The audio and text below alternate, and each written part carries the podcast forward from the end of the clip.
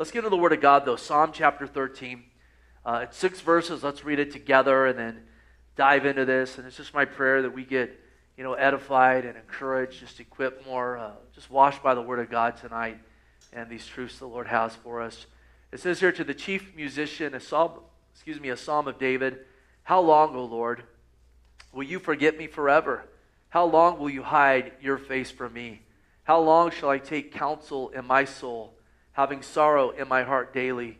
How long will my enemy be exalted over me? Consider and hear me, O Lord my God. Enlighten my eyes, lest I sleep the sleep of death. Lest my enemies say, I have prevailed against him. Lest those who trouble me rejoice when I am moved. But I have trusted in your mercy. My heart shall rejoice in your salvation. I will sing to the Lord because he has dealt bountifully with me. Now, notice right off the bat, and we get these in some of the Psalms and others we don't, but in this one, again, we get instruction for the chief musician. And he's reminded that this is a Psalm of David. We saw how, and we've seen how some of these Psalms start with, you know, play to the tune of, and it will, it will give, you know, an instruction, or it will say, I think the one we looked at last week with a uh, eight string harp. Uh, none of that here, but we are informed that it's a Psalm of David.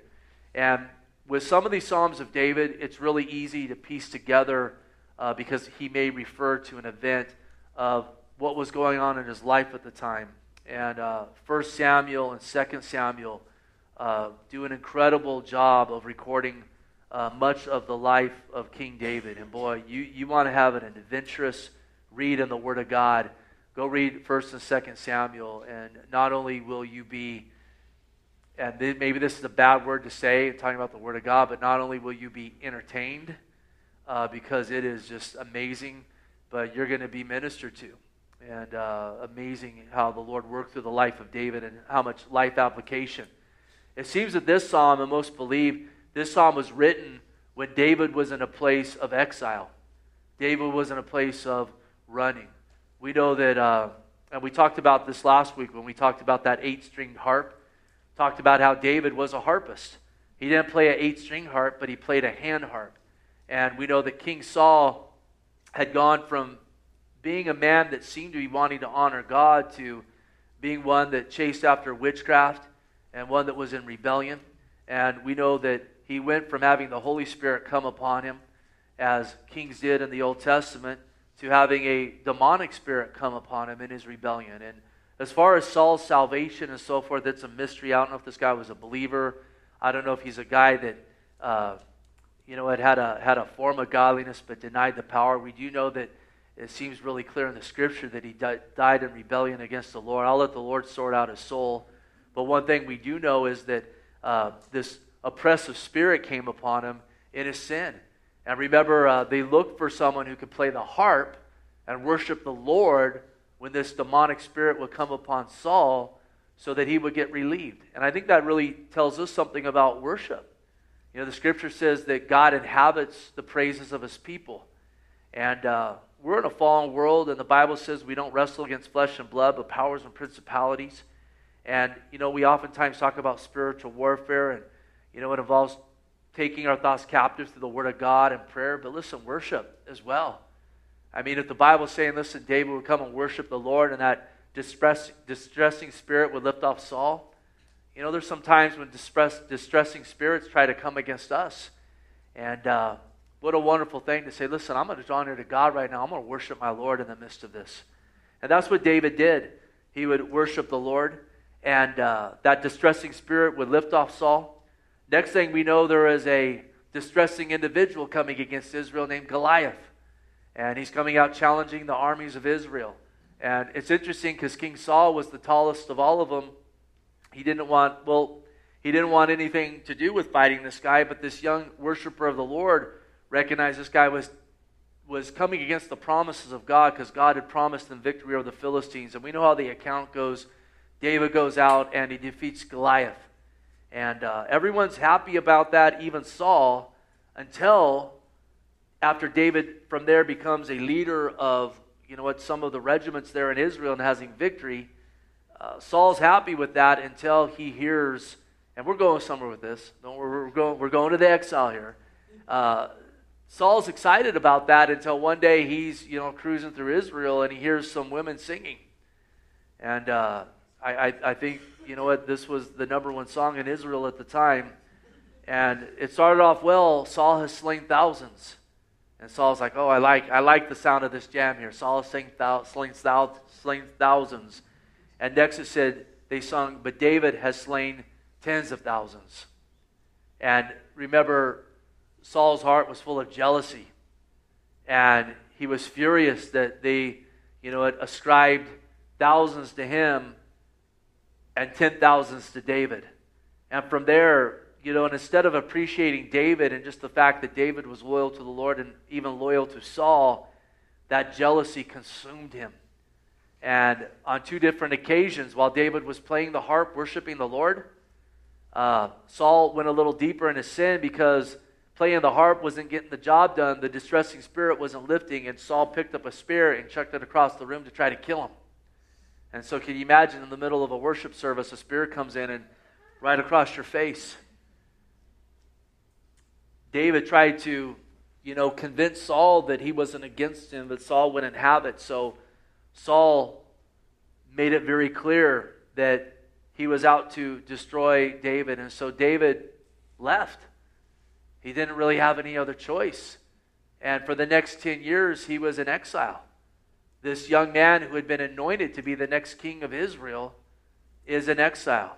And much of 1 Samuel speaks of that time when he's going from cave to cave, when, you know, what Saul's coming plotting against him and how God would deliver him time after time. And listen, that running, that exile, that persecution, it came out of obeying the Lord.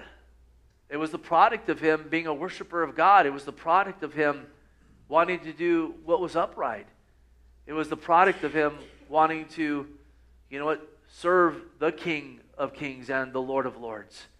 And uh, the Bible makes it very clear that in Christ Jesus, just as David was going to be the next king, the Bible makes it clear in Christ we're kings and priests. Trip out on that.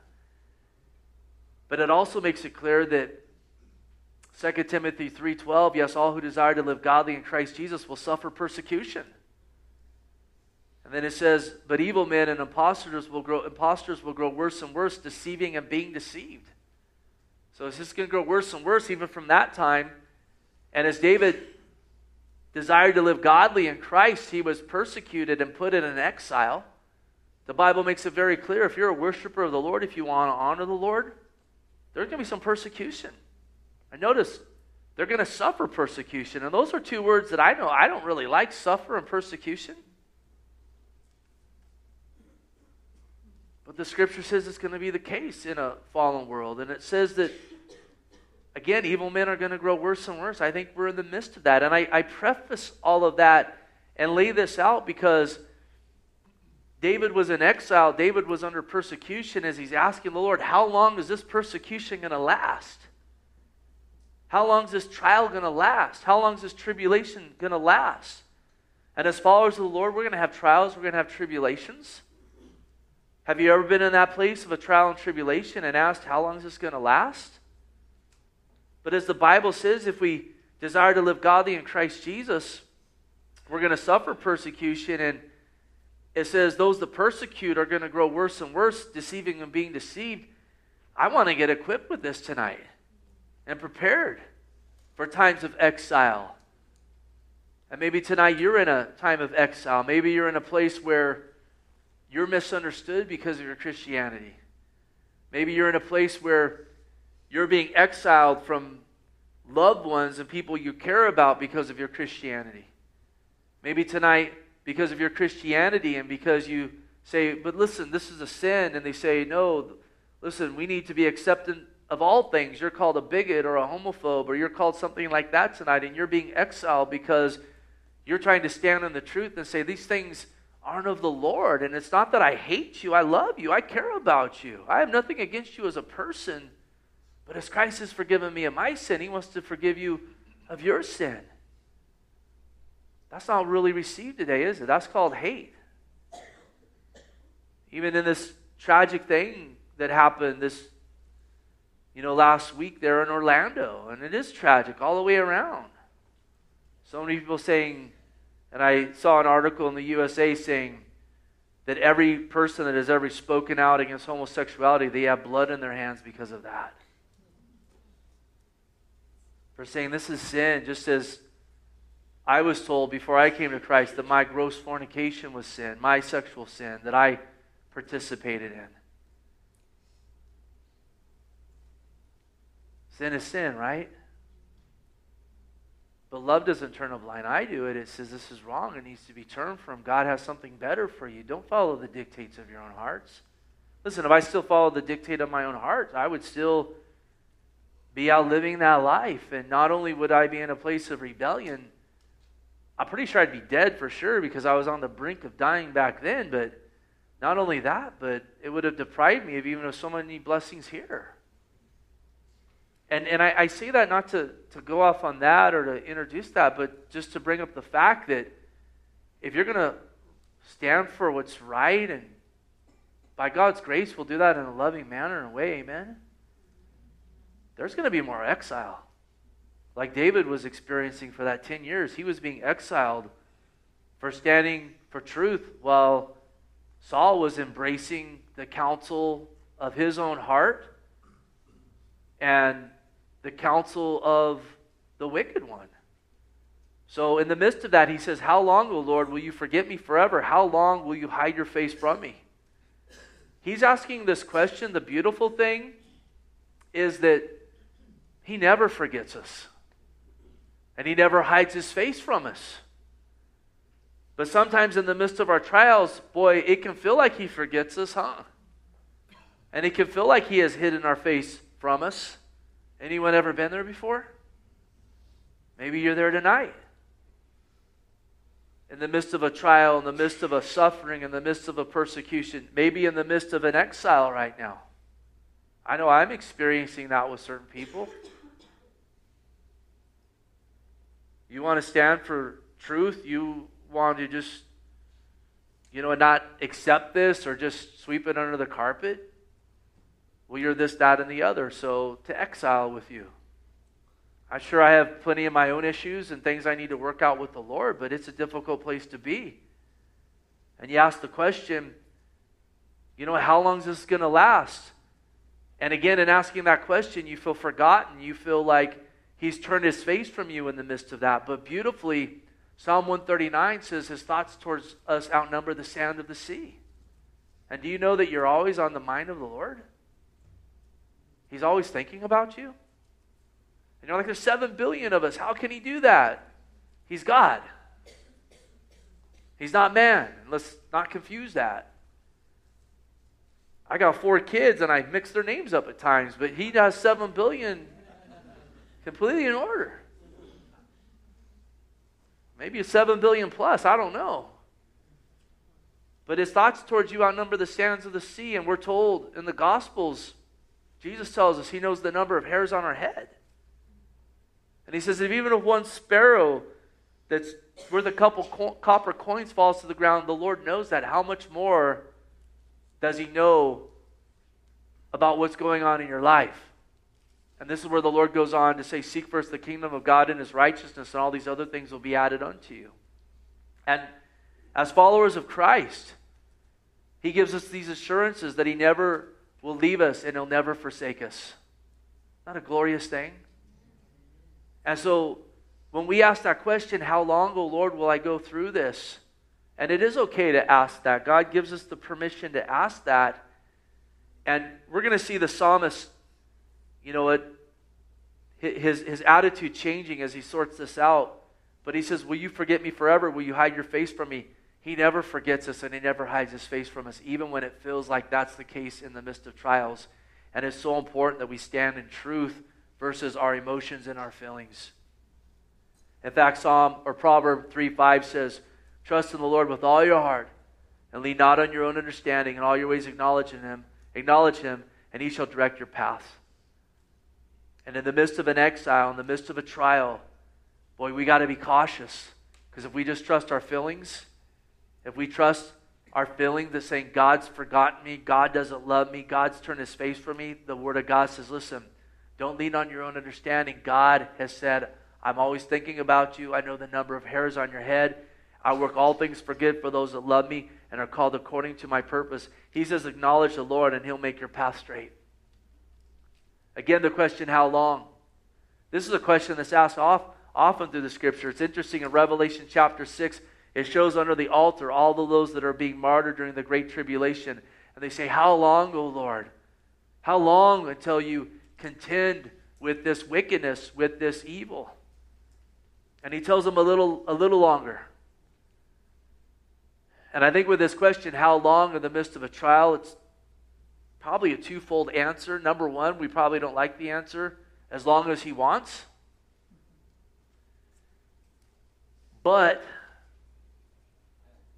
not forever. To him, a day is a thousand years, and a thousand years is a day. And boy, sometimes in the midst of a trial, a day can seem like a thousand years to us, too, huh? A month can seem like a thousand years. A year can seem like 10,000 years. But we got to know that His time is the right time. And we got to know that in any trial He brings along, He absolutely is working it for good in the life of His children.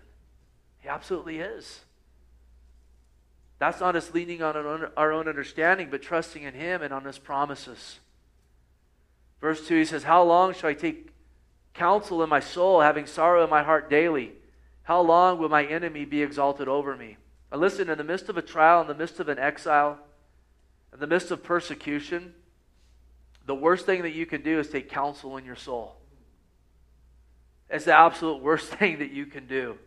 Sit there in yourself trying to figure out why this is happening, how I got in this place, how this is going to end, analyzing it from every view and every angle and every party involved. It's the absolute worst thing that you can do. And this is what David is doing at this point. How long is this going to happen? In the counsel of his soul, he's decided God's forgotten him and God's turned his face on him. And all God was doing for that 10 years is preparing him to be the king of Israel. And he was saying, I, got, I want a king who's a man after my own heart. And so, before I can use this man, I need to take this man and I need to break this man and teach this man to be dependent upon me for every meal so that when he is the king of this nation, he'll be dependent upon me and he can lead these people into green pastures and govern them in a godly way. And we got to know when God's allowing trials in our life, it is not to destroy us, but it is to build us up and to prepare us for a greater thing than just sitting around saying, Boy, Jesus, just make me comfortable.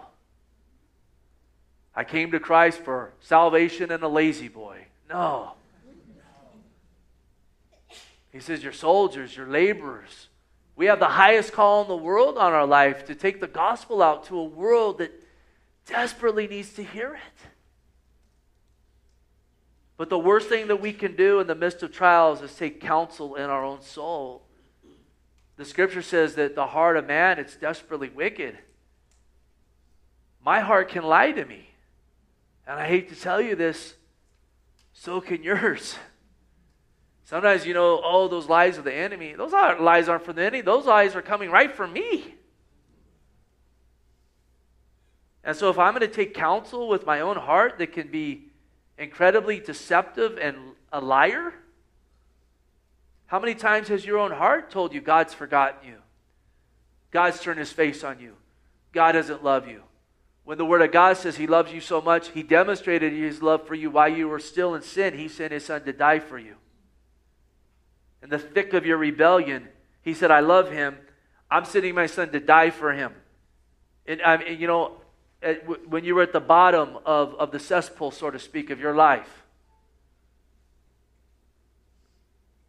And then in the midst of a, being a believer, wanting to follow the Lord, or just even a believer that's wrestling with things in life or struggling with issues, our heart says God's forgotten you and God's face isn't on you. Listen, Jesus didn't die for you so that you could lose your salvation. In fact, if you're a follower of Christ, listen, if we could lose our salvation, we would. He died for you to sustain you and to work things out in your life and to work all things for good. And again, the question, how long shall I take counsel in my soul? The answer is as long as you will allow it. And listen to this. This is why we're told in 2 Corinthians 10 3 through 6 For though we walk in the flesh, we do not war according to the flesh. For the weapons of our warfare are not carnal, but mighty in God for pulling down strongholds, casting down arguments, and every high thing that exalts itself against the knowledge of God, and bringing every thought into captivity to the obedience of Christ, and being ready to punish all disobedience when your obedience is fulfilled. And listen, that casting down of arguments and everything that exalts itself against the knowledge of God. A lot of times we just pin that on the enemy. But again, David, he's taking counsel in his own heart, in his own soul, and his old soul has said, God has forgotten you, and God has turned his face on you. When God says, My thoughts towards you outnumber the sands of the sea, and I know the number of hairs on your head, we need to take counsel in the Word of God. Amen? Amen.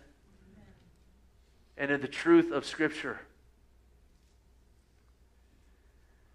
Again, Philippians 4 8, finally, brethren, whatever things are true, whatever things are noble, whatever things are just, whatever things are pure, whatever things are lovely, whatever things are of a good report, if there is anything of virtue, if there's anything praiseworthy, meditate on these things. The things which you learned and received and heard and saw in me, these do, and the God of peace will be with you. And if you want to take counsel in your own soul in the midst of a trial, in the midst of an exile like David was in, you're not going to find peace in that. You're going to find peace when you say, listen, all this is going on, but let me go back to the promises of God. Oh, yeah, Jesus said, in the world you'll have tribulation, but be of good cheer, I've overcome the world. The Word of God says, all who desire to live godly in Christ Jesus, they're going to suffer persecution. The Word of God says, this is the things that are happening to me are happening to my other brothers and sisters around the world. So, number one, I need to know that the Bible said these things would happen. And then I need to remember that the Lord tells us in the Word of God that He uses trials to purify us and to grow us, and He does use it for good in our life, and that He is with us in the fire, and He'll, he'll be with us through the flood. And He says, when the enemy comes in like a flood, He raises up a standard against him. And all of a sudden, there's great encouragement, isn't there? There's truth that washes away that counsel of our soul that, again, wants to exalt itself against the truth of God's word. That's spiritual warfare 101 tonight. Not taking counsel in our heart, but standing in the word of God. And when that counsel of our own heart or the world or the enemy or whatever is conflicts with God's word, we say, No, I'm standing in the truth of God's word. I'm going to put this down. Well, as a result, again, of counsel in his own soul, he has sorrow in his heart daily. He says, How long will my enemy be exalted over me.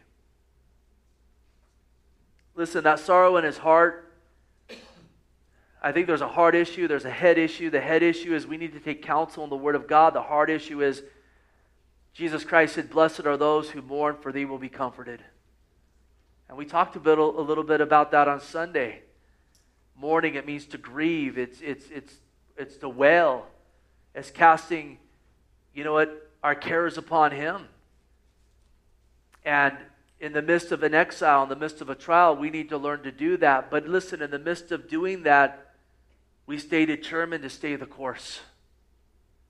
We stay determined to keep our eyes on the Lord. I love 2 Corinthians 4:16. Therefore we do not lose heart, even though our outward man is perishing, yet the inward man is being renewed day by day. For our light affliction, which is but for a moment, is working for us a far more exceeding and eternal weight of glory, while we do not look at the things which are seen, but the things which are not seen. For the things which are seen are temporary, but the things which are not seen are eternal. He says, Don't lose heart. Yes, grieve, mourn, weep before the Lord, but we don't lose heart because he says these things that are on the outward are renewing the inward daily.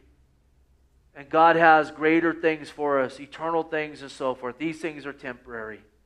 David also asked the question here How long will my enemy be exalted over me? In this case, specifically, it would be 10 years.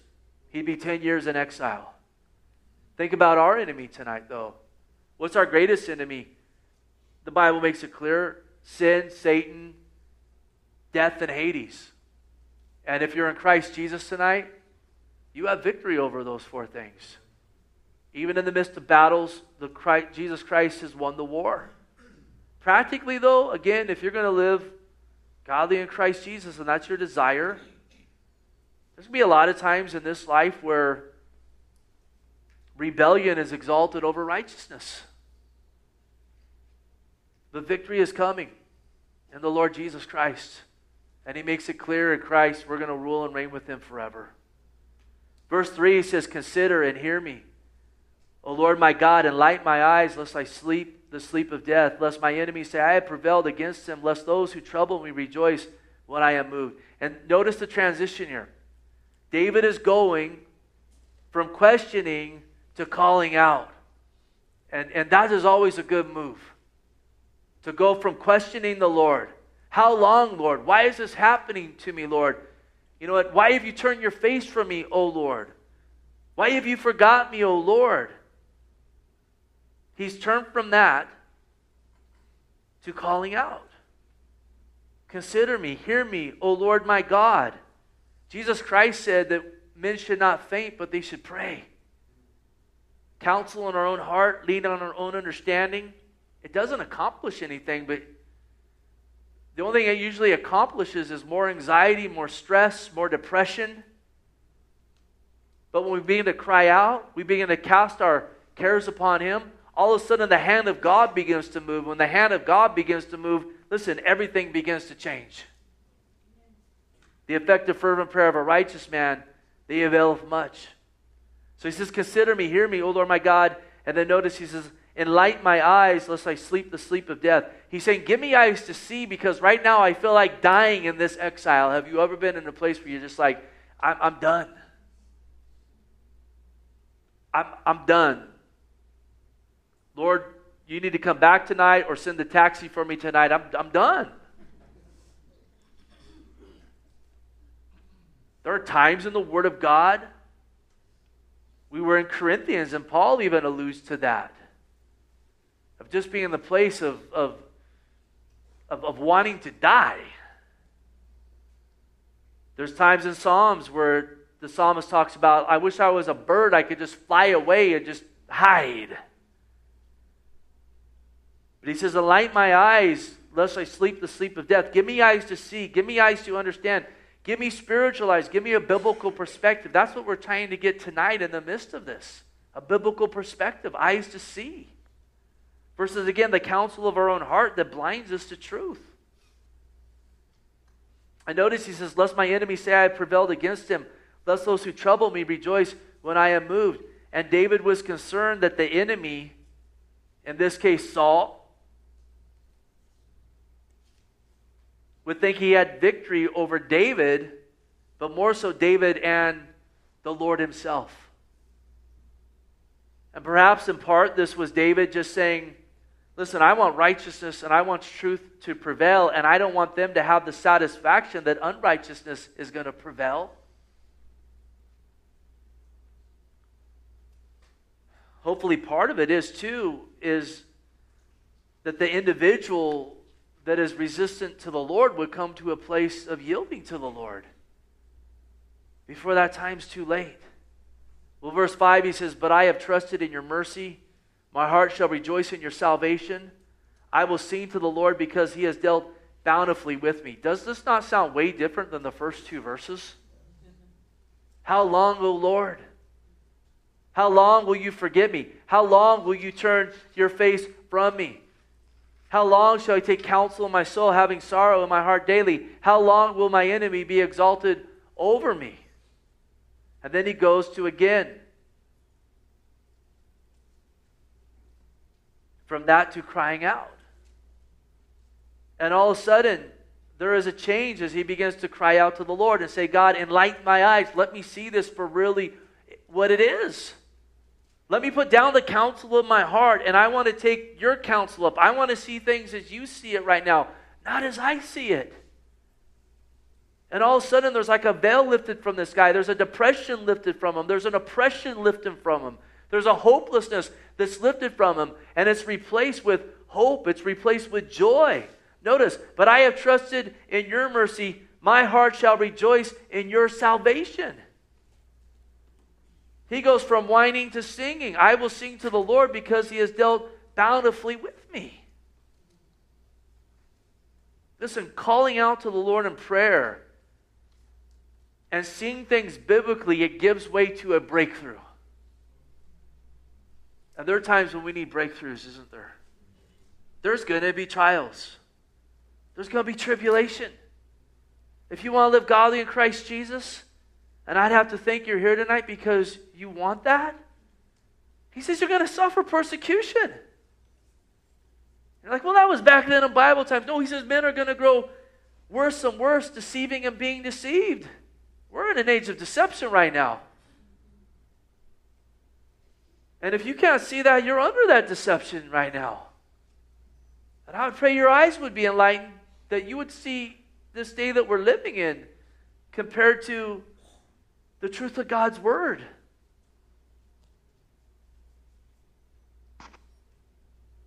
And notice here, he begins to count his blessings.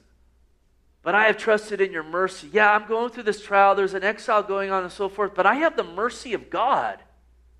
Listen, David was a, was a sinner.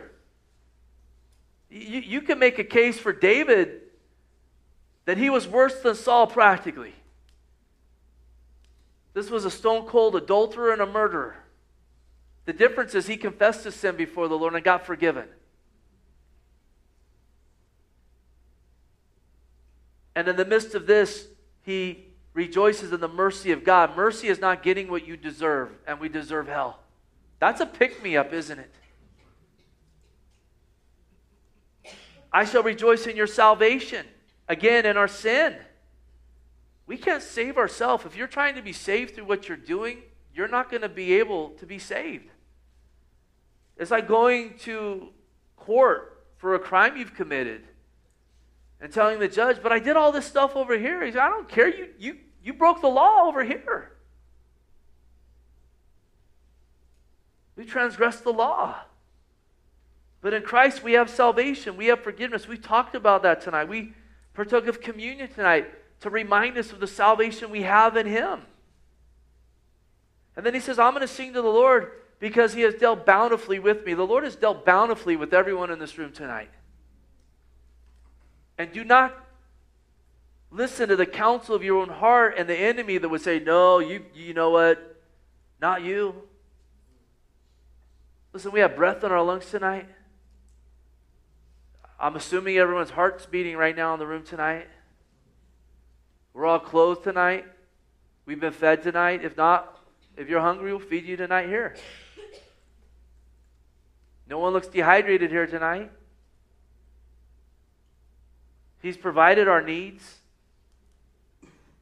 He sent his son to die for us. We have God's word tonight here to look at. He's dealt bountifully with us. 1 Thessalonians 5:16 Rejoice always, pray without ceasing, and everything give thanks, for this is the will of God in Christ Jesus for you. That's his will for you, and if you're not doing that, you're outside of his will. If you just take counsel in your heart, instead of rejoicing, you complain, you kick rocks, and you grumble, you're outside of the will of God. If instead of praying about those things, again, instead of praying about those things to the Lord, you're outside of His will. He says, in everything give thanks, even in the exile, even in the persecution, even in the tribulation. And you're like, how can I do that? Because God said He's going to use it for good in your life. And again, this is the will of God for you in Christ Jesus. And this psalmist, David here, everything changes when he goes from, again, the counsel of his own heart to saying, God, open my eyes and let me cry out to you in a matter of six verses, everything changes. His eyes are now on the Lord versus his own circumstance, his own understanding, and the enemy. And he's been flooded with hope, victory, and freedom in the Lord Jesus Christ. And th- this, is, this is counsel here tonight in the Word of God that will revolutionize your life if you're not already practicing this. This is counsel from the Word of God that absolutely can radically set souls free and even Christian souls free practically from, from bondages and so forth. And I would hope tonight that we don't leave here and, you know, the enemy just comes in and snatches us away like seed that's just fallen by the wayside. I hope and pray that the Lord would take the seed here of Psalm 13 and say, I'm going to sow it deep in your heart that you can walk in it, that you can stand in it, that you can be liberated from it. And in doing that, listen, our light's going to shine a whole lot brighter for the Lord Jesus Christ when that's the case. Because I'll tell you one thing about fires they get people's attention. There's a fire going on, there's a campfire going on. Every little kid wants to come up there and throw his plastic, you know what, water bottle in there. I'm like, oh, those kids. Listen, when there's a fire, everyone wants to know what's going on. They want to come watch it, they want to see what's going on. And this was a fire that David was in. There's going to be fires we go through. I think of that fire Shadrach, Meshach, and Abednego were in. Why? Because of their faith. They were exiled because they said, We're not going to bow to this. We're, we're not going to go along with these cultural things. Even if we're called the troublemakers, even if you kill us, if God allows that, so be it. God's will will prevail.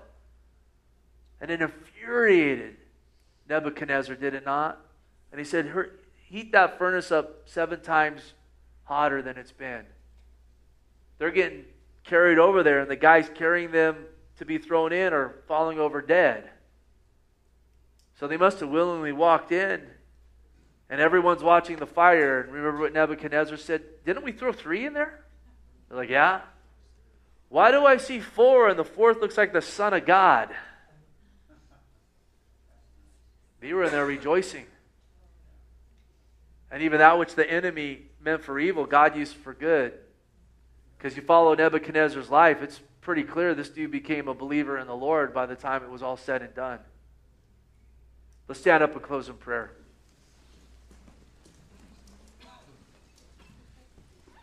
Heavenly Father, we praise you tonight. We give you glory. We give you honor. Just thank you for who you are. You know, Lord, I, I know we're living in a time where there's a lot of pressure to be ashamed of you and to be ashamed of the Word of God. And I pray, Lord, that that wouldn't be us. Lord, you shed your blood for sin and for us to be forgiven of it.